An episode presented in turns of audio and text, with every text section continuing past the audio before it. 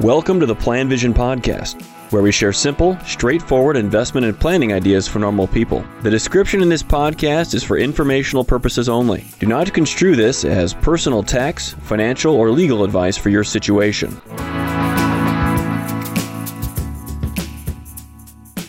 Hey there, it's Mark Zoril with PlanVision Podcast. I want to chat about the documentary on Bernie Madoff. I watched that couple weeks back, and it reminded me of the one that I stumbled across several years ago on Lance Armstrong called Stop at Nothing, which I definitely recommend. In both of these cases, the the documentary is many years removed from the from the events, right? But the documentaries can pull the stories together in a short period of time in a chronology, and they're very compelling to watch.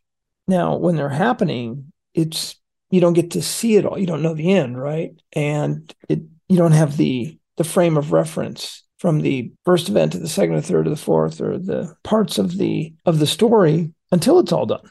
So you're just learning about it as it unfolds. It's less interesting. Well, maybe not for some. But in the case of Bernie Madoff, the depth the depth of the fraud was staggering. I mean, it took amazing skill just to pull this off, to make it happen. It was an ongoing machine of deception, much like Lance Armstrong as well, and how he pulled that off with his team. A few times along the way, it was close to collapsing, but they kept it alive. SEC did not figure it out soon enough. They appeared to be given ample notification. So I'm not going to give it away what happens. You know, watch the documentary. That's a pretty interesting piece of how the the role the SEC played in this whole thing. But to move it along here, it occurred to me as I'm watching, this is absolutely going to happen again. There's too much trust in the financial services industry, or a lot of trust, maybe not too much, but a lot. And Madoff was sold through brokerages in some cases. Sometimes direct consumers would, where consumers would buy and invest with, with his firm directly. He was endorsed by major influencers in Europe. And it's hard for many investors to not be influenced or persuaded that the investment was perfectly above board, was legitimate. And by the way, I mean, I've come across the same thing with many of the overseas expats in these products that they've invested.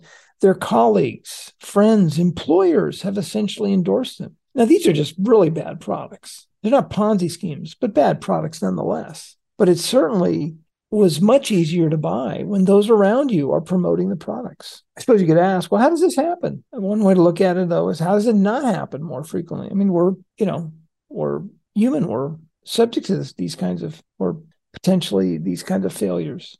And I have to say, I have clients, smart people, who will not settle for market based returns. They want more. And Madoff was delivering more. Many years ago, when this was all going down, I was visiting with a client through an employer group. He didn't invest with me directly. I wasn't doing a lot of that back then anyway. But he told me he, that after he said that he did go to a presentation that Madoff's people had made in the Minneapolis area. But he wasn't going to give him his money. He said, I went to this thing and they couldn't explain to me how he was doing it and I know him, and he does he does pretty good radar for BS. Well, ultimately, what brought down Madoff was the collapse of 2008. People wanted their money, and he didn't have enough to give it give it back, so the scheme collapsed. But one of the things that struck me about the documentary was it was a good reminder of how difficult a period of time this was. People were shaken by this. Very tough time in the investment in the financial markets, massive under uncertainty and a fear for the worst.